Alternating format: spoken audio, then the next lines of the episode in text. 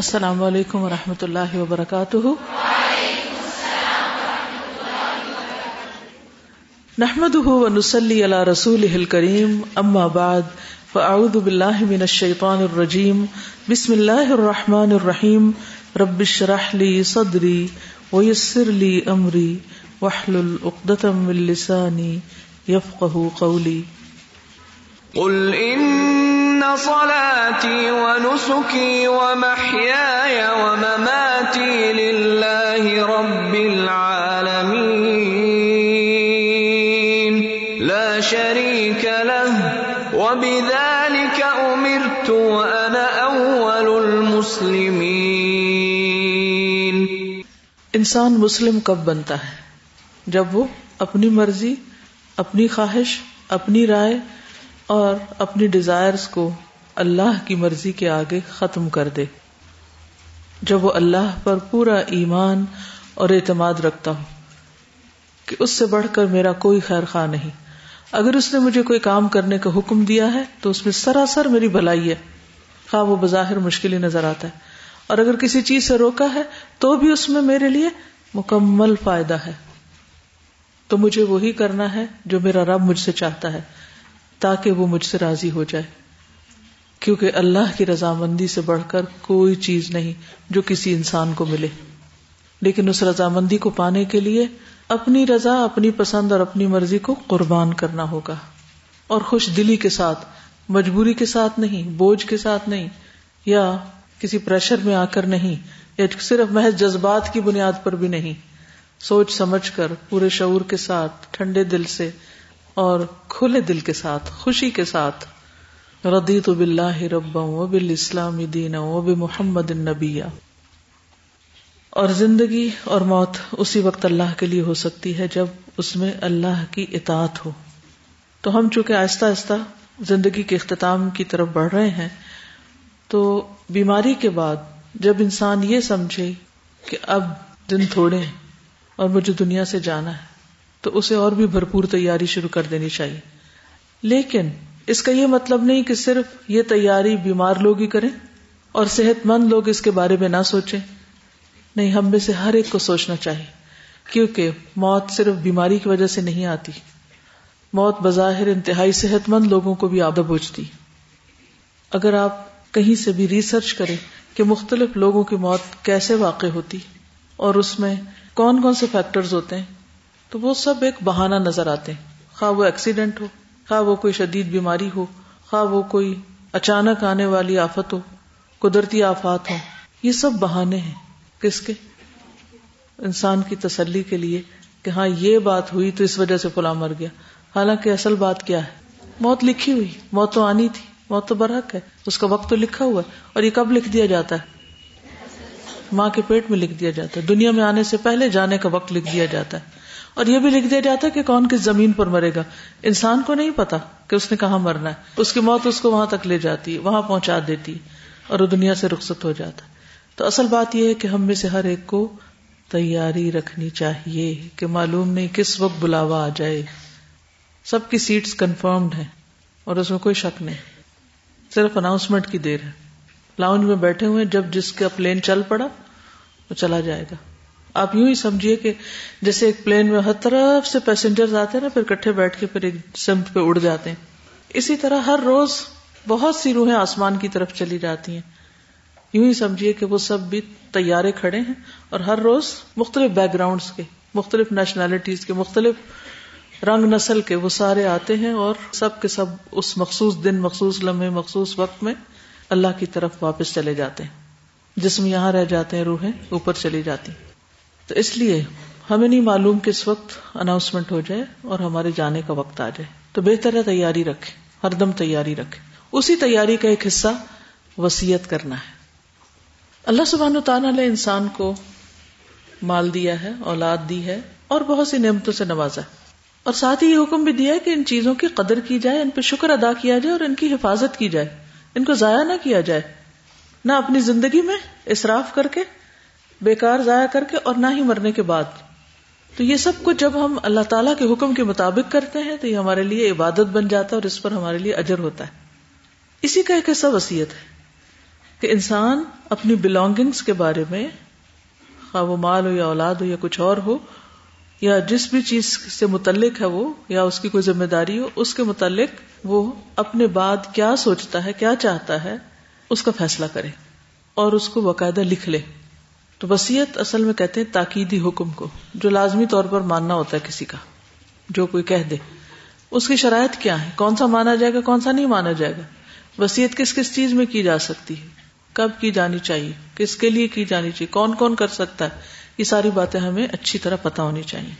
کیونکہ ہم نے یہ عہد کیا ہے کہ ان سلاتی و نسخی و محیا وہ مماتی اللہ رب العالمین۔ ہر چیز اللہ رب العالمین کے لیے ہوگی، آغاز سے انتہا تک۔ تو وسیعت بھی اللہ رب العالمین کے حکم کے مطابق۔ تو وسیعت کیا چیز ہے؟ عام طور پر وسیعت مالی معاملات سے متعلق ہی گردانی جاتی ہے، اس لیے پہلے میں اس سے متعلق بات کروں گی اور پھر جنرل وسیعت کے بارے میں بھی بات کریں گے۔ تو وسیعت ہے اپنے مال کا ایک تہائی حصہ ون تھرڈ مرنے کے بعد۔ کسی ایک کو یا زیادہ کو بانٹ دینے کا حکم دینا۔ زبانی کہہ جانا یا تحریر کرنا، یہ وسیعت کہلاتا ہے۔ تو میت کے مال کے تین حصے کیے جائیں گے۔ دو حصے مال وراثت شمار ہوں گے اور تیسرا حصہ بطور وسیعت اگر وہ وسیعت کر جائے۔ تو اس کا حکم کہاں سے ملتا ہے؟ قرآن پاک میں سورت البقرہ ون ایٹی میں آتا ہے۔ كتب عليكم إذا حضر أحدكم الموت إن ترك خيرا الوصية للوالدين والأقربين بالمعروف حقا على المتقين تم پر فرض کر دیا گیا ہے کہ اگر تم میں سے کسی کو موت آ جائے اور وہ کچھ مال و دولت چھوڑے جا رہا ہو تو مناسب طور پر اپنے والدین اور رشتے داروں کے حق میں وسیعت کر جائے۔ ایسی وسیعت کرنا متقین کے ذمہ حق ہے۔ یہ آیت اگرچہ منسوخ شمار کی جاتی ہے کیونکہ آیت وراثت نے اس کو منسوخ کر دیا ہے، لیکن حدیث اس کی مزید وضاحت کرتی کہ وارثوں کے حق میں مالی وسیعت نہیں کی جائے گی، دیگر وسیعتیں ہو سکتی ہیں، کیونکہ اللہ تعالیٰ نے ہر ایک کے حصے خود مقرر فرما دیے ہاں وسیعت پھر بھی باقی ہے۔ اور وہ کس کے لیے ہے؟ جن کے لیے؟ میراث میں حصہ نہیں۔ ٹھیک ہے؟ اور ایسا کرنا دراصل مالدار شخص کو یا کسی بھی چیز کی ملکیت رکھنے والے کو اللہ سبحان تعالی کی طرف سے ایک خاص انعام دیا جانا ہے کہ وہ اپنے مال میں اپنی مرضی سے بھی کچھ تصریف کر سکے۔ دیکھیے کہ ایک وہ حکم ہے جو اللہ کا ہے، مال بندے کا ہے، لیکن حکم اللہ کا ہے، اسے اس کے مطابق تقسیم کرنا ہوگا۔ اور وہ کون سا ہے؟ دو حصے یعنی جو وراثت کے۔ اس میں انسان خود سے تبدیلی نہیں کر سکتا کہ ہاں اگر بیٹے کا بیٹی کے مقابلے میں دگنا ہے تو وہ کہے نہیں، بیٹی کو مجھے دگنا دینا اور بیٹے کو کم دینا ہے کیونکہ یہ میری بات نہیں سنتا۔ نہیں، یہ اللہ کا حکم ہے، آپ کو اسی طرح دینا ہے جیسے اللہ نے فرمایا ہے۔ کیونکہ مال بھی تو اللہ ہی دیتا ہے نا۔ تو مرنے کے بعد اصل مالک کون ہے اس مال کا پھر؟ اللہ ہی ہے، وہ جس کو چاہے دے۔ تو اس نے حکم مقرر کر کے چھوڑ دیا کہ ایسے ایسے کرنا ہے۔ اس معاملے میں اللہ سبحان تعالیٰ نے کسی اور کو حق نہیں دیا کہ وہ اپنی مرضی سے اس میں کوئی تبدیلی کرے۔ اور آیات وراث اور وراث کے احکامات ان چیزوں میں سے جن میں بہت کم کوئی اختلاف ہے یعنی کہ بہت کم معمولی حصے میں، ورنہ سب اس پر متفق ہیں کہ اللہ سبحان و تعالیٰ نے ترازو لے کے ہر ایک کے حصے تو ناپ کے الگ الگ کر دیے، پورا قانون دے دیا اور اس کو علم الفرائض میں شمار کیا۔ لیکن ون تھرڈ پھر انسان کے اختیار پہ چھوڑ دیا کہ اچھا تم اپنی مرضی سے جسے دینا چاہو دے دو۔ کتنا مہربان ہے ہمارا رب۔ کتنا زیادہ اس کو خیال ہے ہمارے جذبات کا احساسات کا اور پھر ہمیں اختیار دینے کا۔ کہ اچھا تم اپنی مرضی سے، اپنی خوشی سے جس کو دینا چاہتے دو۔ لیکن صرف ون تھرڈ دو گے۔ دو حصے نہیں، ایک حصہ تو اس میں اللہ کی بہت بڑی رحمت نظر آتی۔ آپ سوچیے کہ اگر آپ کو کسی کی طرف سے کوئی چیز مل رہی ہے اور ساتھ وہ آپ کو لسٹ دے دے کہ اس کو ایسے اور ایسے خرچ کر شوہر دیتا ہے اپنی بیوی کو کچھ مال۔ تو بعض شوہر کیا کہتے ہیں؟ کہ یہاں یہاں خرچ کر سکتی، یہاں نہیں کر سکتی۔ کچھ کیا کہتے ہیں؟ اتنا تو یہاں خرچ کرنا اور اتنے میں جو مرضی کرو۔ ہوں اور کچھ کہتے ہیں سارے میں جو مرضی کرو۔ تو اللہ سبحانہ تعالیٰ نے ہمیں سارے مال میں مرضی کرنے کی کوئی اجازت نہیں دی۔ لیکن کچھ حصے کو ہمارے اس پہ چھوڑ دیو توحفہ ایک۔ اچھا یہ گفٹ منی ہے، جو مرضی کرو اس سے۔ لیکن مرضی سے مراد پھر حدود کے اندر رہتے ہوئے مرضی، جو ہر معاملے میں ہے۔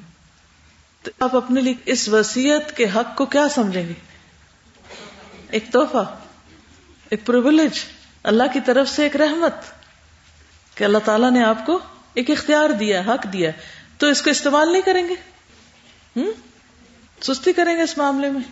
فائدہ نہیں اٹھائیں گے؟ مسئلہ آپ کے میرے پاس تو کچھ ہے ہی نہیں نہیں بھائی، پھر بھی ہے۔ اگر ایک رنگ بھی ہے نا آپ کے پاس ہوں تو اس کے بھی تین حصے کیے جا سکتے ہیں۔ اور اس میں صرف ایک حصے کے آپ مالک ہیں، آپ جس کو چاہیں وہ دلوا دیں۔ وارسوں کو نہیں وارسوں کے علاوہ، کیونکہ وارسوں کے تو آلریڈی دو ہو گئے نا۔ تو تیسرے میں ان کو نہیں ملے گا۔ اللہ سبحان تعالی کی طرف سے قانون وراثت کے بعد وسیعت کے بارے میں جو حکم ہے، وہ ایک تاکیدی حکم ہے۔ النساء بارہ میں آتا ہے۔ وَلَكُمْ نِصْفُ مَا تَرَكَ أَزْوَاجُكُمْ إِن لَّمْ يَكُن لَّهُنَّ وَلَدٌ۔ فَإِن كَانَ لَهُنَّ وَلَدٌ فَلَكُمُ الرُّبُعُ مِمَّا تَرَكْنَ من بعد وصية يوصين بها أو دين ولهن الربع مما تركتم إن لم يكن لكم ولد فإن كان لكم ولد فلهن الثمن مما تركتم من بعد وصية توصون بها أو دين وإن كان رجل يورث كلالة أو امرأة وله أخ أو أخت فلكل واحد فلكل واحد منهما السدس، فإن كانوا أكثر من ذلك فهم شركاء في الثلث.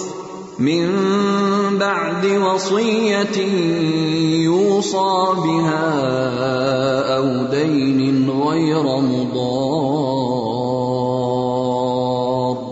وصية من الله واللہ علیم حلیم تو آخری حصے میں کیا فرمایا؟ من بعد وسیعتی یوسا بہا او دین۔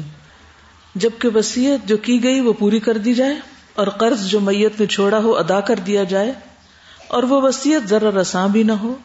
یہ تاکیدی حکم ہے اللہ کی طرف سے اور اللہ سب کچھ جاننے والا اور نرم خو ہے۔ یہ اللہ سبحان و تعالی کی طرف سے اس کا علم اور حلم دونوں کی بنا پر ہے جو تمہیں حق ملا ہے۔ تو وسیعت کو پورا کرنا اللہ کی طرف سے تاکیدی حکم ہے۔ جیسے وراثت تقسیم کرنا اللہ کا حکم ہے، اسی طرح وسیعت پورا کرنا بھی۔ اس حکم کے پورا کرنے والے کے لیے جنت کی خوشخبری ہے۔ اور اس حکم کی نافرمانی پر ہمیشہ کی آگ اور رسوا کن عذاب ہے۔ سورت النساء آیت تھرٹین میں فرماتے ہیں یہ آیت میراث کے بعد ہے۔ تل کا حدود اللہ و میت اللہ و رسول یدخل جنات تجری من تحت الانہار خالدین فیہا، وذالک الفوز العظیم۔ یہ اللہ کی مقرر کی ہوئی حدیں ہیں۔ جو اللہ اور اس کے رسول کی اطاعت کرے گا، اس کو اللہ ایسے باغوں میں داخل کرے گا، جن کے نیچے نہریں بہتی ہوں گی۔ ان باغوں میں وہ ہمیشہ رہے گا اور یہ بہت بڑی کامیابی ہے۔ جس سے کیا پتا چلتا ہے کہ جنت کے حصول کے لیے مالی معاملات میں صحیح طرز عمل اختیار کرنا بے حد ضروری ہے۔ نہ صرف یہ کہ زندگی میں، بلکہ موت کے بعد بھی۔ آپ کسی ایسی چیز پہ راضی نہ ہو جو اللہ کے حکم کے خلاف ہو۔ کیوں؟ اس لیے کہ جو نافرمانی کرے گا، اس کے لیے ہمیشہ کی آگ اور رسوا کو نذاب ہے۔ آیت چودہ میں آتا ہے۔ وہ میں یہ اص اللہ و رسول اور جو اللہ اور رسول کی نافرمانی کرے گا وہ تعدہ حدود اور اس کی حدیں توڑے گا۔ ید خل وہ اس کو آگ میں داخل کرے گا۔ خالدن فی ہا وہ اس میں ہمیشہ رہے گا۔ وہ لہو اداب و مہین اور اس کے لیے رسوا کن عذاب ہے۔ تو اس سے کیا پتا چلتا ہے کہ ان احکامات کی خلاف ورزی معمولی جرم نہیں۔ ان احکامات کی خلاف ورزی کرنے والوں کے لیے رسوا کن عذاب ہے۔ تو اس لیے اس علم کو سیکھنا بھی چاہیے، جاننا بھی چاہیے اور اس پر صحیح طور پر عمل بھی کرنا چاہیے۔ وسیعت کرنے والے کو بھی، سننے والے کو بھی اور امپلیمنٹ کرنے والے کو بھی۔ وسیعت اللہ کی طرف سے صدقہ ہے۔ رسول اللہ صلی اللہ علیہ وسلم نے فرمایا، ان اللہ تصدق علیکم عند وفاتکم بثلث اموالکم زیادت لکم فی اعمالکم۔ اللہ تعالیٰ نے تم پر یہ صدقہ کیا ہے کہ وفات کے وقت تمہیں تہائی مال میں وسیعت کا حق دے دیا ہے تاکہ تمہارے نیک اعمال میں اضافہ ہو جائے۔ کہ مرنے کے بعد انسان کے وارث ہی سارا مال نہ لے جائیں، کیونکہ پتہ نہیں وارث آگے کیا کریں گے۔ کیونکہ اگر وہ نیک ہے تو نیک کاموں میں لگائیں گے تو ثواب ہوگا۔ لیکن اگر وارث نماز بھی نہیں پڑھتے اور دین کا بھی انہیں کوئی شدھ بدھ نہیں، اور وہ مال لے جاتے ہیں ایک حلال کی کمائی کا، محنت سے کمائی ہوئی دولت کو، وہ صرف مزے سے اپنے عیش و عشرت میں اڑا رہے ہیں، تو میت کو کیا فائدہ؟ تو اللہ نے اس کو ایک حق دے دیا کہ تم اپنے ثواب کے لیے، اپنی مرضی کے مطابق کسی بھی نیکی کے کام میں لگانے کی وسیعت کر جاؤ۔ خواہ وہ کوئی پانی کا کنواں کو دانا ہو، یا کسی یتیم خانے کی سرپرستی ہو، یا کسی دینی ادارے کی سرپرستی ہو، یا کوئی اور خیر و بھلائی کا کام کسی نے کرنا ہو تو وہ اپنے مال میں سے اپنے مرنے کے بعد اس مال کو اس خاص کام میں لگانے کی وسیعت کر سکتا ہے۔ کیوں؟ تاکہ اس کے نیک مال میں اضافہ ہوتا رہے۔ صدقۃ جاریہ، صدقہ جاریہ بن جائے۔ تو نہیں کریں گے اپنے لیے صدقہ جاریہ؟ ٹھیک ہے، ہمیں اپنی اولاد بہت پیاری ہوتی ہے، ہمیں اپنے والدین بہت عزیز ہوتے ہیں۔ ہم کیا چاہتے ہیں کہ ان کو بہت زیادہ سے زیادہ خیر ملے۔ وہ اچھا کریں تب بھی، وہ برا کریں تب بھی تب بھی انسان کی جو بلڈ ریلیشن ہوتے ہیں، وہ اس کی ویکنیس ہوتے ہیں۔ اور انسان ہر خیر بلائی ان کی طرف لوٹانے کی کوشش کرتا ہے۔ لیکن اس معاملے میں انسان کو دوسروں کو مدد کرنے سے پہلے اپنی کرنی چاہیے۔ پہلے اپنی کرنی چاہیے۔ اپنی مدد کیسے ہوگی؟ وسیعت کر کے نیک کام دنیا میں بھی کر کے اور مرنے کے بعد بھی نیک کاموں کی تلقین کر کے۔ کیونکہ وہ تو ہمارے کام نہیں آئیں گے۔ آبا حکم و ابنا حکم لا تدرون اقرب الکم نفا تمہارے والدین اور تمہاری اولاد، تمہیں نہیں پتا تمہارے لیے فائدے کے اعتبار سے کون زیادہ بہتر ہے اور ان کا فائدہ پھر محدود ہے۔ لیکن جو کام ہم اللہ کی خاطر، اللہ کے دین کی خاطر اللہ کے دین کی سربلندی کے لیے اس کی خدمت کے لیے کچھ بھی کر جاتے ہیں زندگی میں یا مرنے کے بعد اس کا براہ راست فائدہ ہمیں بھی ہوگا اور انشاءاللہ ہمارے والدین اور اولاد کو بھی ہوگا اگر اس رستے پہ چلتے رہے۔ بہت اچھا بہانا ہے۔ کام نہ کرنے کے سو بہانے۔ آپ کو تو اللہ کا حکم ماننا نا۔ آپ کو تو کر کے جانا ہے نا۔ کوئی نہیں کرے گا تو اس کا کیا ہوگا؟ وہ بھی قرآن نے بتا دیا۔ جو اس وسیعت کو بدلے گا، جو اس کو امپلیمنٹ نہیں کرے گا۔ لیکن ہمیں کیا کرنا ہے؟ ہمیں کرنا ہے جو کرنا ہے، اس کا اجر، نیت کا بھی اجر، آپ کے فیصلے کا بھی اجر، آپ کی لکھی ہوئی تحریر کا بھی اجر آپ کو مل جائے گا۔ بعد میں کیا ہوتا ہے؟ اس کے آپ ذمہ دار نہیں تو اس وقت ہماری کیا بات ہو رہی ہے؟ کہ ہم نے یہ کرنا ہے۔ اس وقت اہمیت کی بات ہو رہی ہے، عمل کی بات ہو رہی ہے۔ ٹھیک ہے، اس پہ توجہ رکھیے۔ سوچیے، فیصلہ کیجیے۔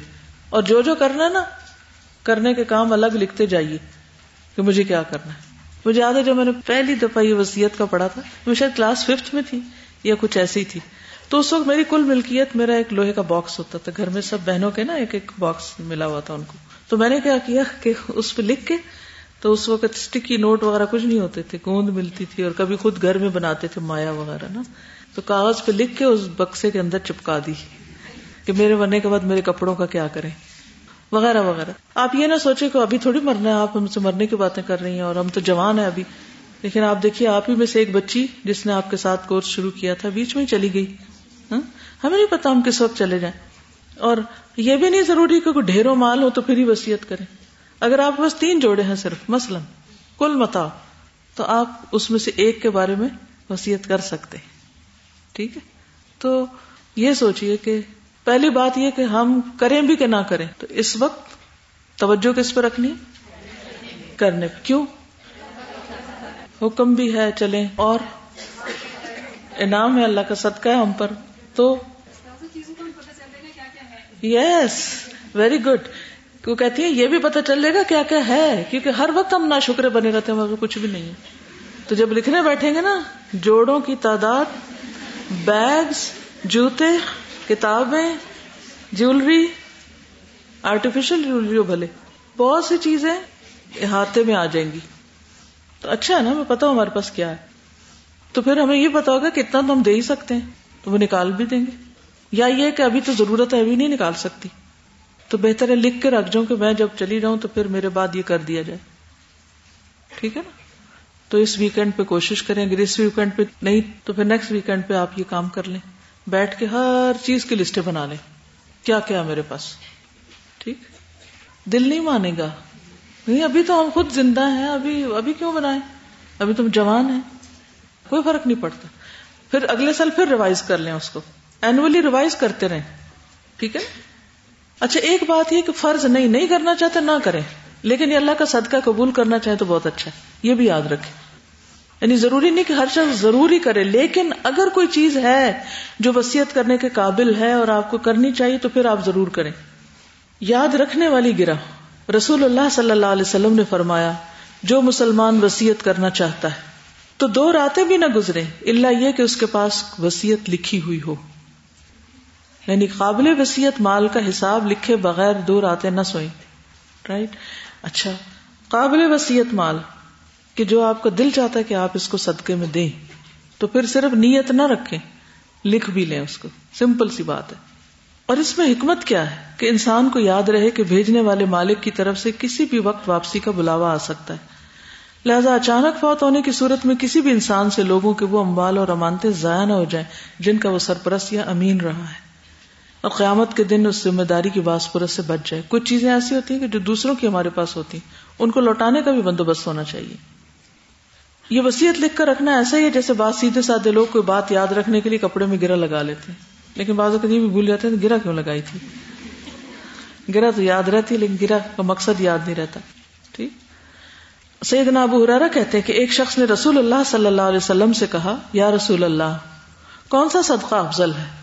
آپ نے فرمایا، تمہارا وہ صدقہ افضل ہے جو تم اس درست صحت مند حالت میں، انت صدق و انت صحیح حریص اور ساتھ تھوڑی مال کی لالچ بھی ہے، مال کی ہرس بھی ہے، اور ڈرتے بھی ہو کہ مال کم ہونے سے کہیں محتاجی یا فقر کا شکار نہ ہو جاؤں، تو اس وقت کچھ دینا سب سے بہترین چیز ہے۔ یعنی تمہارا اپنا دل چاہتا ہے کہ خود استعمال کر لو، لیکن اس کے ساتھ کیا ہے؟ ضرورت مند بھی ہو، اور اندر ایک طلب بھی ہے۔ پھر بھی انسان اس میں سے کچھ جب نکال کے دیتا ہے تو بیسٹ صدقہ ہوتا ہے۔ اور اتنی دیر مت لگاؤ کہ دم حلق میں آ جائے تو کہنے لگو فلاں کو اتنا دے دو، فلاں کو اتنا۔ حالانکہ اب تو وہ فلاں کا ہو ہی چلا۔ یعنی تم دنیا سے جا رہے ہو تو دوسروں کو ہی ملے گا، تمہارے ساتھ تھوڑی جائے گا۔ تو اس سے کیا بات پتہ چلتی ہے کہ نمبر ایک، پہلے سے ہی سوچ لینا چاہیے۔ چاہے تھوڑا ہے، اس میں سے بھی دینے کا سوچ لینا چاہیے۔ زندگی میں بھی دینا چاہیے۔ چاہے خود ضرورت مند بھی ہو پھر بھی اپنی ضرورت کاٹ کے بھی دوسرے کو دیا جا سکتا ہے۔ وہ ایک عورت کا واقعہ میں نے کہیں پڑھا تھا کہ بہت غریب عورت تھی۔ اس کے پاس بس ایک وقت کی اپنے گھر میں اپنے بچوں کو کھلانے کے لیے روٹی کا آٹا ہوتا تھا۔ وہ کیا کرتی تھی کہ بس اس آٹے کو گونتی چھ یا سات پیڑے بناتی اور ہر پیڑے میں سے تھوڑا تھوڑا نکال لیتی۔ اور وہ جو نکلا ہوا ہوتا تھا، وہ صدقے کی نیت سے نکالتی تو اس سے ایک اور روٹی بنا لیتی اور وہ روٹی غریب کو دے دیتی۔ یعنی سات بچے ہیں، ہر ایک کو ایک ایک دینی ہے۔ تو ہر ایک کے پیڑے سے اتنا اتنا نکال لیا تو کیا ہوا؟ ایک آٹھویں روٹی بن گئی۔ تو آپ سوچیے کہ جس کی نیت ہوتی ہے نا صدقہ کرنے کی، وہ کبھی نہیں سوچتا کہ کہاں سے دوں وہ کہیں نہ کہیں سے نکال ہی لیتا ہے۔ اور یہ اللہ کا وعدہ ہے کہ جب تم دو گے تو اللہ تعالیٰ تمہیں اور عطا کرے گا۔ صدقہ دینے سے مال کم نہیں ہوتا، وہ لوٹ آتا ہے، زیادہ ہو جاتا ہے۔ وہ مال کو بڑھانے کا ذریعہ بھی ہے۔ لیکن ایمان ہو، یقین ہو، اعتماد ہو تو پھر ہی کریں گے نا۔ تو موت سے پہلے صدقہ کرنے کے موقع سے فائدہ اٹھا لینا چاہیے۔ سورت المنافقون آئے ٹین میں آتا ہے۔ وہ ان فکو مما رزقنا کم من قبل احد کم الموت فیقول رب لولا اخرتنی الى اجل قریب فاصدق واکم من الصالحین اور اس میں سے خرچ کرو جو ہم نے تمہیں دیا ہے۔ اس سے پہلے کہ تم میں سے کسی کو موت آ جائے، پھر وہ کہے، اے میرے رب، تو نے مجھے قریبی مدت تک مہلت کیوں نہ دی؟ تھوڑی سا موقع اور مل جاتا کہ میں صدقہ کرتا اور نیک لوگوں میں سے ہو جاتا۔ تو اس لیے جو دینا ہے، دے ڈالے انسان۔ اور جو مرنے کے بعد بھی صدقہ کرنا ہے یعنی وسیعت کی شکل میں، وہ بھی لکھ لے۔ رسول اللہ صلی اللہ علیہ وسلم نے فرمایا، تم میں سے کون ہے جسے اپنے مال سے زیادہ اپنے وارث کا مال پسند ہو؟ اپنے مال سے زیادہ وارث کا مال پیارا۔ صحابہ نے عرض کیا، یا رسول اللہ، ہم میں کوئی ایسا نہیں جسے مال زیادہ پیارا نہ ہو۔ آپ نے فرمایا، پھر اس کا مال وہ ہے جو اس نے موت سے پہلے اللہ کے راستے میں خرچ کر دیا۔ اور اس کے وارث کا مال وہ ہے جو وہ چھوڑ کے مر گیا۔ اپنا مال کون سا ہے؟ جو اللہ کے پاس ہے۔ زندگی میں بھی جو اللہ کو دیا اور جو مرنے کے بعد بھی اللہ کے نام پہ خرچ کرنے کا ارادہ ہے۔ اور باقی کس کا ہے؟ باقی سب دوسروں کا ہے۔ ہم میں سے بہت سے لوگ دوسروں کے مال کی تو خوب حفاظت کرتے، لیکن اپنا مال جو اللہ کے پاس ہے، اس کو بھولے ہوئے ہیں کہ وہاں کچھ اور جمع کرا دے۔ وسیعت میں تاخیر ناپسندیدہ ہے۔ ابن عمر فرماتے ہیں کہ نبی صلی اللہ علیہ وسلم نے فرمایا، کسی بھی مسلمان کو لائق نہیں کہ وہ تین راتیں بھی گزارے، مگر اس حال میں کہ اس کی وسیعت اس کے پاس لکھی ہوئی نہ ہو۔ عبداللہ بن عمر فرماتے ہیں کہ جس وقت میں نے رسول اللہ صلی اللہ علیہ وسلم کا وسیعت کے بارے میں ارشاد سنا، اس وقت سے میری وسیعت میرے پاس موجود رہتی ہے۔ یہ تھے صحابہ۔ کہ جب سے میں نے سنا ہے، میں نے اسی وقت سے عمل کر لیا اور میری وسیعت جب سے میرے ساتھ ہی رہتی ہے۔ لیکن اس کے برعکس جو کنجوس انسان ہے، اگر وہ مرتے وقت جب اس کو یقین ہو جائے کہ اب میں نے ماری جانا ہے، ڈاکٹر نے کہہ دیا وہ دو مہینے زیادہ زندہ نہیں رہ سکتے۔ تو اس وقت اگر کوئی وسیعت کرتا ہے تو اس کا وہ فائدہ نہیں، جو انسان صحت کی حالت میں کرتا ہے۔ یاد رکھیے، صحت کی حالت میں، ضرورت کی حالت میں کرنا زیادہ بہتر ہے بنسبت بیماری اور موت کے قریب۔ بسر بن جہاش قرشی رضی اللہ عنہ سے روایت ہے، ایک مرتبہ نبی صلی اللہ علیہ وسلم نے اپنے ہاتھ پر لعاب ڈالا اور اس پر انگلی رکھ کے فرمایا، اللہ تعالیٰ فرماتا ہے، ابن آدم، تو مجھے کس طرح عاجز کر سکتا ہے؟ جبکہ میں نے تجھے اس جیسی چیز سے پیدا کیا یعنی لعاب جیسی اسٹکی چیز سے۔ جب میں نے تجھے برابر اور معتدل بنا دیا، تو تو دو چادروں کے درمیان چلنے لگا یعنی ایک اوپر کا کپڑا اور ایک نیچے کا۔ اور زمین پر تیری چاپ سنائی دینے لگی، پاؤں مار کے چلنے لگا۔ تو نے مال جمع کیا اور روک کر رکھتا رہا۔ جب روح نکل کر ہنسلی کی ہڈی میں پہنچی، تو تو کہتا ہے کہ میں یہ چیز صدقہ کرتا ہوں، لیکن اب صدقہ کرنے کا وقت کہاں رہا؟ بہتر صدقہ کیا تھا کہ اس سے پہلے کر لیتے۔ کیا ہم ماں کے پیٹ سے چیزیں لے کر آئے جو کچھ بھی ہمارے پاس؟ جو بھی ہے، اللہ ہی نے دیا ہے۔ تو اللہ کے راستے میں دیتے وقت دل پہ بوجھ نہیں ہونا چاہیے، دل کی خوشی سے دینا چاہیے، تھوڑا ہو یا زیادہ۔ تو یہاں کیا پتا چلتا ہے کہ آپ کے صدقے کی ویلیو کم ہوتی جاتی ہے جو جو موت کا وقت قریب آتا جاتا ہے۔ لیکن جو شخص ساری زندگی صدقے کا عادی رہا ہے، ہمیشہ کرتا رہا ہے، تو اس کا موت کے وقت بھی بہت ویلیوبل ہے۔ ٹھیک ہے؟ حضرت عائشہ کہتی ہے کہ ایک شخص نے نبی صلی اللہ علیہ وسلم سے پوچھا کہ میری ماں کا اچانک انتقال ہو گیا اور میرا خیال ہے کہ اگر انہیں بات کرنے کا موقع ملتا تو وہ کچھ نہ کچھ خیرات کرتی۔ اگر میں ان کی طرف سے کچھ خیرات کر دوں تو کیا انہیں ثواب ملے گا؟ آپ نے فرمایا ہاں ملے گا۔ یعنی وہ نہیں بھی کہہ کے گئی، نہیں بھی وسیعت کی، اگر تم ان کے لیے کچھ کر رہے ہو انہیں کے مال میں سے، یا جو ان کی وراثت کا حصہ تمہاری طرف آیا ہے، اس میں سے تو بھی ان کو ثواب ملے گا، کیونکہ وہ زندگی میں کرتی تھی۔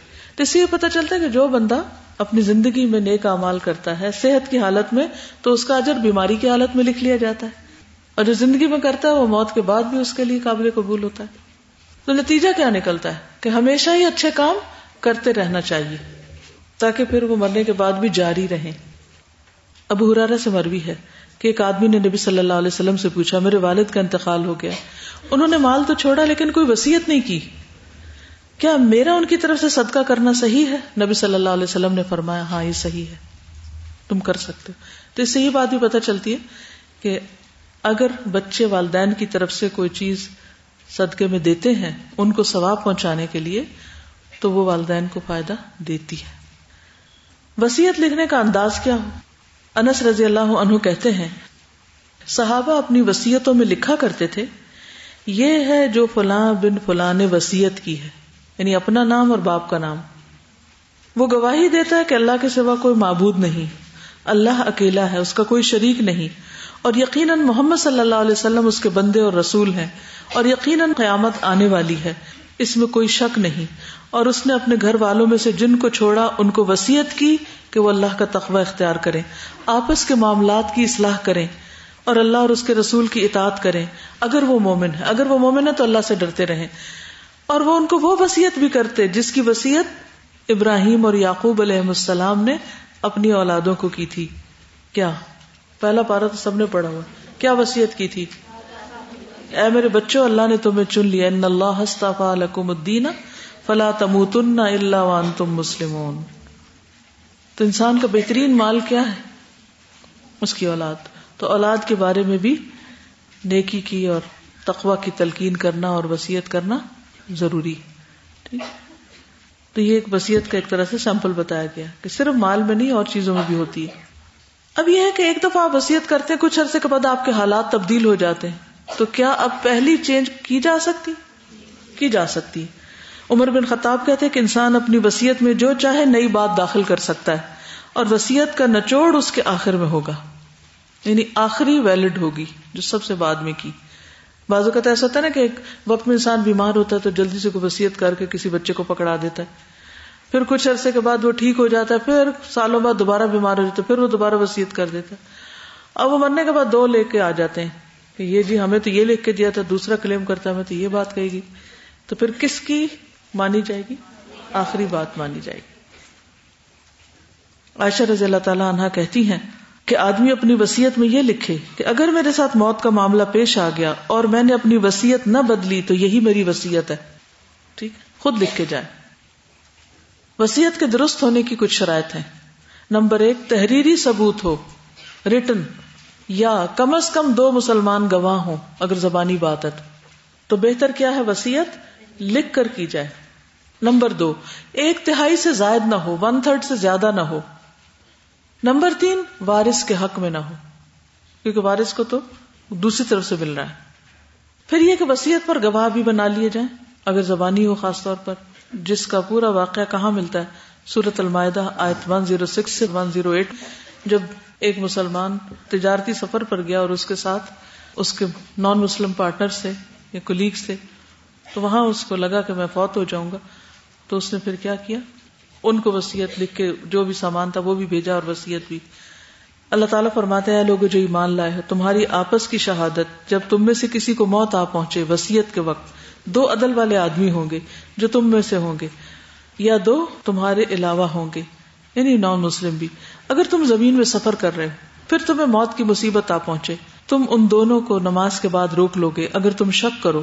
بس وہ دونوں اللہ کی قسم کھائیں گے کہ ہم اس کے ساتھ کوئی قیمت نہیں لیں گے، اگرچہ وہ قرابت والا ہو، اور نہ ہم اللہ کی شہادت چھپائیں گے۔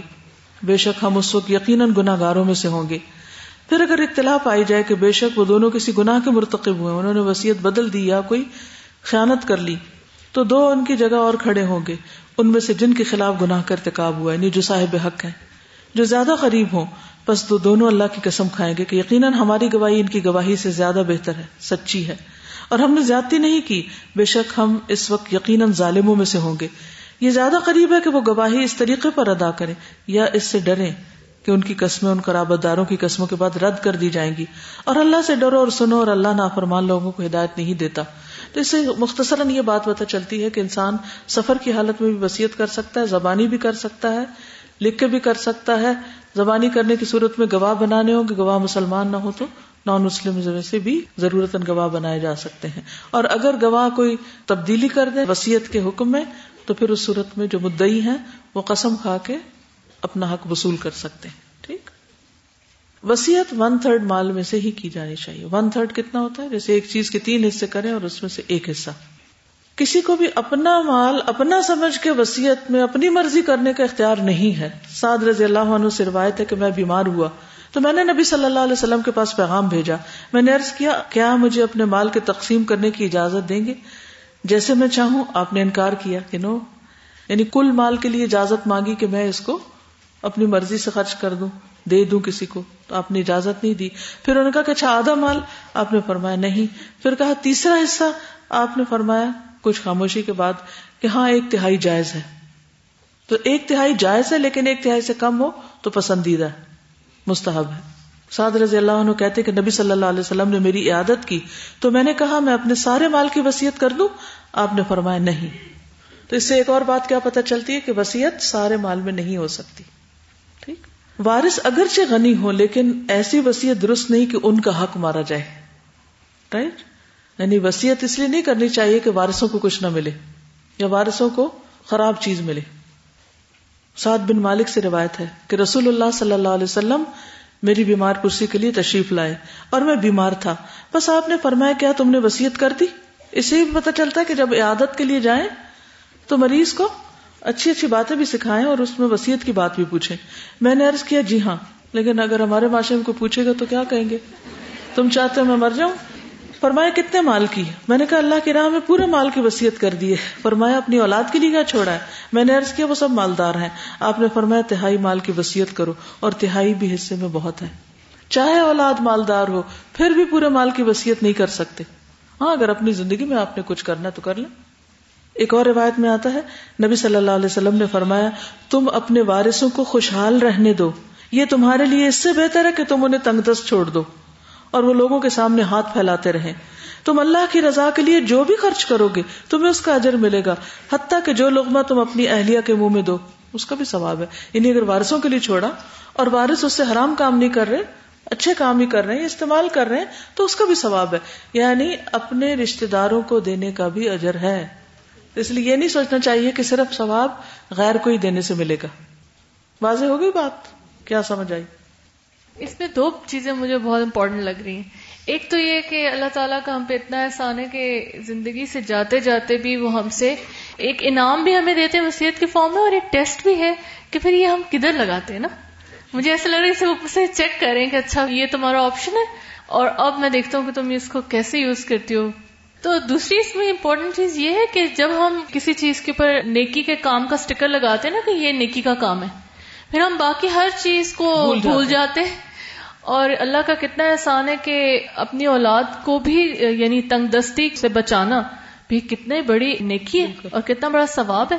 تو اصل میں تو نیکی یہ ہے نا کہ ہم اللہ کا حکم مانے اصل بات یہ کہ وہ جہاں کرنے کو کہے وہاں کھلے دل سے کرے اپنی عقل کو بیچ میں نہ لائے کہ نہیں پھر یہ یہ کیوں ایسے اور یہ کیوں ویسے؟ جی یہ پھر اس سے پتا یہ بھی چلتا ہے کہ آگ کرنے کا کوئی کانسیپٹ ہمارے ہاں نہیں ہے۔ جی۔ یہ ہم نے خود ساختہ باتیں بنائی ان سے۔ السلام علیکم۔ شاہ مجھے ایک چیز سمجھ نہیں آئی کہ وصیت کرنا فرض نہیں ہے لیکن پھر اس کی درست نہ کرنے والے کے لیے اتنی عذاب کی وعید کیوں ہے؟ یہ ایسے ہی ہے نا کہ جیسے اگر کوئی صدقہ بھی کرتا ہے کسی کو دیتا ہے کہ جاؤ یہ فلاں کو دے آؤ اور اس میں خیانت کرتا ہے تو وہ خیانت کا مرتکب ہو رہا ہے نا؟ پیچھے بات ہوئی ہے نا کہ وسیعت جو درست طور پر نہیں کر رہا اس کے لیے عذاب ہے آگ کا۔ اس کے لیے بھی اور جو اس کو امپلیمنٹ نہیں کر رہا اس کے لیے بھی۔ یعنی اللہ کی حدود کی پاسداری نہیں کر رہا۔ ایک اور سوال یہ تھا کہ اگر مثلا وسیعت کرنے والا نہیں کرتا ون تھرڈ کی وسیعت تو کیا پھر پورا مال جو ہے وہ ورسا میں تقسیم ہوگا؟ جائے گا بالکل۔ دوسری یہ کہ اگر مثلا وہ نہیں کر رہا لیکن ورسا جو ہیں وہ ون تھرڈ کو سمجھتے ہیں کہ اس جی۔ مرنے والے کے لیے کہیں صدقہ جاریہ لگا دیں۔ ٹھیک ہے۔ اس کے لیے ہوگا کہ سب پہلے مال تقسیم ہوگا۔ سب بچوں کو جو بھی وارث ہے مل جائے گا۔ پھر وہ دوبارہ مل کے کوئی ٹرسٹ بناتے ہیں یا کوئی سارا اپنا اپنا حصہ ڈال کے اپنے پیرنٹس کے لیے یا جو بھی فوت شدہ شخص ہے اس کے لیے کچھ کرنا چاہتے ہیں تو اپنی خوشی سے کر سکتے ہیں۔ اور اس میں یہ بھی قید نہیں کہ پھر وہ صرف ون تھرڈ کے اندر کریں وہ اپنی خوشی سے پورا بھی دے سکتے ہیں۔ اور جو نہ دینا چاہے اس میں سے، وہ کچھ بھی نہ دے، اس کو بھی اجازت لیکن یہ نہیں کرنا چاہیے کہ تقسیم سے پہلے ہی کوئی ایک اس میں سے اٹھ کھڑا اور سب کو قائل کرنے لگ جائے کہ نہیں، دیکھو، وہ نہیں کر سکے تو ہمیں ضرور کرنا ہے۔ اور اس میں جو بےچارے جن کے پاس ہے، وہ کہ ہاں ہاں ٹھیک ہے۔ اور جو بےچارا اس کو ترس رہا ہے کہ مجھے کچھ ملے تو میں اپنے آگے حلال کا کوئی روزی کما سکوں تو اس کو بھی بیچ میں خواہ مخواہ گسیٹ لیں ایسا نہیں ہونا چاہیے۔ ہر ایک کے حالات فرق ہے اور یہ بھی ہو سکتا ہے کہ وہ خاموشی سے کہیں اور کچھ کرنا چاہتا۔ تو اگر مرنے والے نے وسیعت نہیں کی تو اس صورت میں بعد کے لوگ تقسیم کے بعد جو چاہیں کریں۔ تقسیم سے پہلے ایک اور یہ آ رہی تھی بات ذہن میں۔ کہ اگر مثلا جو مرنے والا ہے وہ ون تھرڈ اس کی کیا ایسی وصیت کر سکتا ہے کہ اس کو کسی جگہ پہ انویسٹ کر دیا جائے اور وہ جو ہے اس سے اس کا صدقہ جاری ہو؟ بالکل بند کر سکتا ہے۔ یعنی جیسے نبی صلی اللہ علیہ وسلم کے پاس جب حضرت عمر خیبر کا حصہ لے کر آئے تھے اور انہوں نے کہا تھا کہ یہ اللہ کے راستے میں تو آپ نے فرمایا کہ یہ تم اپنے پاس رکھو اور اس کا جو آمدنی ہے وہ تم فی سبیل اللہ کر دو۔ تو وہ اسی طرح پھر چلتی رہی۔ جی استاذہ ایک سوال ہے کہ جو لوگ حج نہیں کر پاتے اور فوت ہو جاتے تو کیا وہ ان کے وارث یہ ون تھرڈ میں سے ان کا حج کروا نہیں وہ تو اس کے اصل میں سے کروائیں گے نا جیسے قرض ہے تو قرض بھی وراثت سے پہلے دیا جائے گا۔ اگر ان کی زکات رہتی ہے تو وہ بھی۔ بیوی کا مہر نہیں دیا ہوا تو وہ بھی۔ اور اگر حج رہتا ہے تو وہ بھی۔ یہ سب چیزیں پہلے نکال لی جائیں کیونکہ فرائض میں ہے ان کا تعلق وسیعت سے نہیں ہے۔ وراثت تقسیم ہو چکی ہو۔ اور پھر خیال آئے کہ نہیں والد کے اوپر حج فرض تھا۔ تو اس صورت میں اب کیا ہوگا؟ وہ تو سب سے بات کر کے تو دے دیا جائے ورنہ کوئی ایک اگر دینا چاہے تو تو وہ فرض ہودا ہو جائے گا ان کا اگر ایک بچہ بھی کر لیتا ہے۔ ہو جائے گا۔ پیرنٹس کی طرف سے صدقہ ان کی لائف میں بھی کر سکتے ہیں۔ زندگی میں بھی جس مرضی کی طرف سے کریں۔ چلیے۔ تہائی سے کم کرنا بہتر اور افضل ہے۔ ابن عباس کہتے ہیں کہ کاش لوگ وسیعت کو ایک تہائی سے چوتھائی کی طرف لے آئیں ون فورتھ کریں۔ کیونکہ رسول اللہ صلی اللہ علیہ وسلم نے فرمایا تھا کہ تم ایک تہائی کی وسیعت کر سکتے ہو اور تہائی بھی زیادہ ہے۔ ٹھیک۔ ابو عبد الرحمان کہتے ہیں کہ ہم مستحب جانتے ہیں کہ تہائی حصے سے بھی کچھ کم میں وسیعت کریں، کیونکہ آپ نے فرمایا تہائی بھی زیادہ ہے ون تھرڈ بھی زیادہ ہے۔ سفیان سوری کہتے ہیں کہ اہل علم مال کے پانچویں یا چوتھے حصے کی وسیعت کو تہائی حصے کی وسیعت سے زیادہ بہتر سمجھتے تھے۔ جس نے تہائی حصے کی وسیعت کی، گویا کہ اس نے کچھ نہیں چھوڑا اور اس کی تہائی مال سے زیادہ وسیعت کرنا جائز نہیں۔ ایک تہائی سے زیادہ مال دینے پر نبی صلی اللہ علیہ وسلم کی ناراضگی کا پتہ چلتا ہے۔ تو حد توڑ دی نا پھر انسان نے۔ یعنی ون تھرڈ کی آپ کو لمٹ تھی اجازت تھی اور آپ اس سے آگے جا رہے ہیں۔ تو نو۔ حنزلہ بن حزیم کہتے ہیں کہ ان کے دادا حنفیہ نے ان کے والد حزیم سے ایک مرتبہ کہا کہ میرے سارے بیٹوں کو یہاں اکٹھا کر دو۔ باپ نے بیٹے سے کیا کہا؟ سب بچوں کو یہاں لے آؤ۔ تاکہ میں انہیں وسیعت کروں۔ چنانچہ انہوں نے ان سب کو اکٹھا کیا۔ تو حنیفہ نے کہا، میں سب سے پہلے وسیعت تو یہ کرتا ہوں کہ میرا یہ یتیم بتیجا جو میری پرورش میں ہے، اسے سو اونٹ دے دیے جائیں۔ جنہیں ہم زمانہ جاہلیت میں مقیبہ کہتے تھے۔ حزیم نے کہا کہ ابا جان، میں نے آپ کے بیٹوں کو یہ کہتے ہوئے سنا ہے کہ والد کے سامنے تو ہم اس کا اقرار کر لیں گے، لیکن ان کے مرنے کے بعد اپنی بات سے پھر جائیں گے۔ ابھی ہاں ہاں کر دو، پھر بعد میں دیکھیں گے۔ ہماری مرضی ہوگی۔ حنیفہ نے کہا کہ میرے اور تمہارے درمیان نبی صلی اللہ علیہ وسلم ہے کیسے تم پھرو گے؟ میں ان کو گواہ بناتا ہوں۔ حزیم نے کہا کہ ہم راضی ہیں۔ ٹھیک ہے۔ چنانچہ حزیم اور حنیفہ اٹھے۔ ان کے ساتھ حنزلہ بھی تھے جو نو عمر لڑکے تھے۔ اور حزیم کے پیچھے سواری پر بیٹھے ہوئے تھے۔ یہ لوگ نبی صلی اللہ علیہ وسلم کی خدمت میں حاضر ہوئے۔ سلام کیا۔ نبی صلی اللہ علیہ وسلم نے حنیفہ سے پوچھا، اے ابو حزیم کیسے آنا ہوا؟ انہوں نے کہا، اس کی وجہ سے یہ کہہ کر حزین کی ران پہ ہاتھ مارا اور کہا، مجھے اندیشہ ہوا کہ کہیں مجھے بڑھاپا نہ آ جائے یا اچانک موت نہ آ جائے، اس لیے میں نے سوچا کہ وسیعت کروں۔ چنانچہ میں نے اپنے بچوں سے کہا کہ میری سب سے پہلی وسیعت یہ کہ میرا یہ جو یتیم بتیجا ہے اور جو میری پرورش میں ہے، اسے سو اونٹ دیے جائیں، جنہیں ہم زمانے جاہلیت میں مقیبہ کہتے تھے۔ اس پر نبی صلی اللہ علیہ وسلم ناراض ہو گئے اور غصے کے آثار ہم نے آپ کے چہرے مبارک پر دیکھے۔ آپ پہلے بیٹھے ہوئے تھے۔ پھر گھٹنوں کے بل جھک گئے اور تین مرتبہ فرمایا، نہیں نہیں نہیں، صدقہ پانچ اونٹوں کا ہے، ورنہ دس اونٹ، ورنہ پندرہ اونٹ، ورنہ بیس، ورنہ تیس، ورنہ پینتیس، اگر بہت زیادہ بھی ہو تو چالیس۔ یعنی اس سے زیادہ کا نہیں کر سکتے تم۔ ٹھیک ہے یعنی سارا نہیں دے سکتی یتیم کو۔ اگر کوئی ایک تہائی سے زیادہ کی وسیعت کر جائے تو اس کو تبدیل کیا جائے گا۔ عمران بن حسین رضی اللہ عنہ سے روایت ہے کہ ایک آدمی نے اپنی موت کے وقت اپنے چھ غلاموں کو آزاد کیا اور اس کا ان کے علاوہ کوئی مال نہ تھا۔ تو رسول اللہ صلی اللہ علیہ وسلم نے بلایا اور انہیں تین حصوں میں تقسیم کر دیا۔ پھر ان کے درمیان قرہ اندازی کی، دو کو آزاد کیا، چار غلام باقی رکھے اور آپ نے اسے سخت الفاظ کہے کہ تم نے ایسا کیوں کیا ہے؟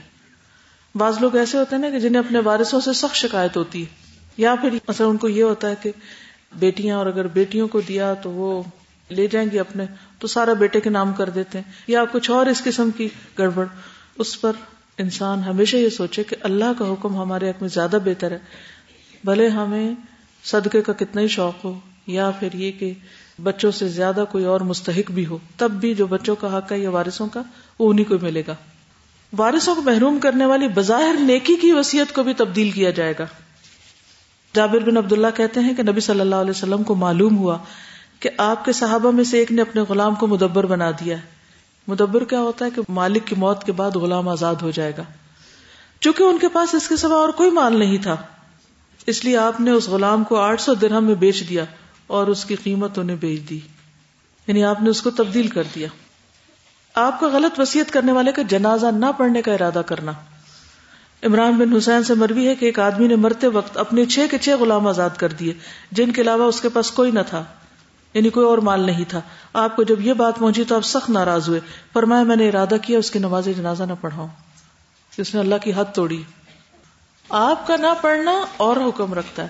کیونکہ آپ کسی بھی چیز سے جب ناراضگی کا اظہار کرتے تو اس کی شدت کی وجہ سے۔ اس کا یعنی کہ یہ نہیں کہ ایک حکم آپ نے دیا تھا کہ آئندہ کوئی نہ پڑھے۔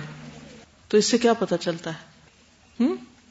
ایک تو یہ ہے کہ اللہ نے حد مقرر کر دی، دوسرا یہ کہ اگر کوئی غلط کام کر رہا ہو تو اس کے ساتھ ناراض بھی ہوا جا سکتا ہے۔ سمجھ آئی؟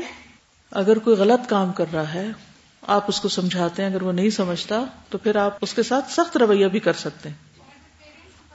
پیرنٹس تب بھی یعنی سختی سے مراد بے ادبی اور وہ نہیں ہے بدتمیزی، لیکن اس بات کو نہ ماننا ان کی۔ آپ صلی اللہ علیہ وسلم کو غلط وسیعت کرنے والے کو مسلمانوں کے قبرستان میں نہ دفنانے کا ارادہ کرنا۔ اور اب آپ دیکھیں کہ جو مسلمان کر رہے ہیں بیٹیوں کو وراثت سے محروم کر دیتے ہیں، کبھی بیوی کو محروم کر دیتے ہیں، کبھی صرف اس لیے بیوی کو طلاق دے دیتے ہیں مرنے سے پہلے تاکہ یہ وارث نہ بن سکے۔ ہاں؟ تو یہ ساری چیزیں کیا ہیں؟ اللہ کی حدیں توڑنا ہے اور ان کے اوپر اتنی سخت بعید ہے۔ ابو زید سے روایت ہے کہ ایک انصاری نے اپنی موت کے وقت اپنے غلام آزاد کر دیے۔ تو نبی صلی اللہ علیہ وسلم نے فرمایا، اگر میں اس کے دفن کیے جانے سے پہلے حاضر ہوتا تو وہ مسلمانوں کے قبرستان میں دفن نہ کیا جاتا۔ اور یہ جو اوپر گزر چکی نا آیت کے وارث کے حق میں وسیعت نہیں ہے، اس آیت میں آیا نا والدین کے لیے وسیعت کرے یا اولاد کے لیے اقربا کے لیے، تو یہ شروع اسلام میں تھی، بعد میں منسوخ ہو گئی آیت۔ ابن عباس کہتے ہیں کہ شروع اسلام میں میراث کا مال اولاد کو ملتا۔ والدین کے لیے وسیعت ضروری تھی۔ لیکن اللہ تعالیٰ نے جس طرح چاہا اس حکم کو منسوخ کر دیا۔ پھر لڑکے کا حصہ دو لڑکیوں کے برابر کیا۔ والدین میں سے ہر ایک کا چھٹا حصہ اور بیوی کا اولاد کی موجودگی میں آٹھواں حصہ۔ اولاد نہ ہونے کی صورت میں چوتھا حصہ۔ اسی طرح شوہر کا اولاد نہ ہونے کی صورت میں آدھا، اولاد ہونے کی صورت میں چوتھائی حصہ قرار دیا گیا۔ تو اللہ نے خود تقسیم کر دیا۔ اب ان رشتوں کے حق میں کوئی وسیعت نہیں کی جائے گی۔ رسول اللہ صلی اللہ علیہ وسلم نے حجت الوداع کے موقع پہ فرمایا اپنے خطبے میں۔ اللہ نے ہر صاحب حق کو اس کا حق دے دیا ہے۔ لہذا کسی وارث کے حق میں اب وسیعت جائز نہیں ہے۔ ابن عباس کہتے کہ نبی صلی اللہ علیہ وسلم نے فرمایا، اہل وراثت کو ان کے حصے دے دو۔ پھر جو مال بچ رہے، وہ اس رشتہ دار مرد کے لیے ہے جو میت سے اگلا نزدیکی رشتہ رکھتا ہو۔ یعنی پھر بھی وہ رشتہ داروں میں ہی جائے گا۔ یہ نہیں کہا کہ پھر وہ باقی سب کو صدقہ کر دو۔ بلے اولا رجل ذکر اسی طرح بیٹوں کی موجودگی میں یتیم پوتے وارث نہیں بن سکتے، لیکن ان کے حق میں ون تھرڈ وسیعت کی جا سکتی۔ وہ ادا حدر القسمت اول القربا ولیطام اول مساکین فرزقو من وقول الحم قولم معروفا۔ اور جب تقسیم کے وقت کرابت والے اور یتیم اور مسکین حاضر ہو تو یتیم سے مراد اپنے ہی بچے کے یتیم ہو سکتے ہیں۔ یعنی اپنے بچے کے بچے۔ تو انہیں اس میں سے کچھ دو اور ان سے اچھی بات کرو۔ ٹھیک؟ تو اس سے یہ پتا چلتا ہے کہ وارثوں کے حق میں وسیعت نہیں ہوگی۔ ہاں اگر کوئی بچہ پہلے ہی فوت ہو گیا تو اس کے یتیم بچوں کو وسیعت کے حق میں سے دیا جا سکتا ہے۔ کامنلی ایک سوال کیا جاتا ہے کہ کیا لوگ اپنی زندگی میں اپنی مال کو اس طرح سے تقسیم کر دیں اپنے وارثوں میں؟ یا ہدیہ جیسے دے جی۔ دیتے ہیں اور اس کی نیت کیا ہو؟ نیت جی۔ کیا ہے؟ یعنی نیت اگر یہ ہے کہ سب بچوں کے پاس ہے اور ان سے زیادہ یہ بھائی کا بچہ یا کوئی اور یتیم مسکین آس پاس ہے، تو ان کے مشورے سے اگر وہ کر لے تو کوئی حرج نہیں ہے۔ لیکن اگر نیت یہ ہے کہ یہ تو چونکہ ان میں سے کوئی میری بات نہیں سنتا اور نہ میری کوئی خدمت کرتا ہے، اس لیے ان کو تو محروم کروں اور میں سارا ان کو دے جاؤں، تو یہ درست نہیں۔ اور اس میں ساری زندگی کی نیکیاں برباد ہو جاتی ہیں اگر انسان غلط وسیعت کر کے مرتا ہے تو۔ لسٹ بنا کے چھوڑ جائے، میں یہ یہ چیزیں چھوڑ رہا ہوں اتنی اللہ کی راہ میں دی جائیں گی جو ون تھرڈ یا اس سے کم ہوگی اور یہ وارثوں تک ان کا حق پہنچا دیا جائے۔ یعنی بعد میں جو لوگ ہیں وہ تقسیم نہیں کرتے نا، ویسا ہوتا ہی ہے کہ بوڑھے والدین ہیں، جس بچے کے پاس ہیں، اس کو سارا ان آؤٹ پتا ہے ان کا کیا، ان کے پاس ہے کیا نہیں۔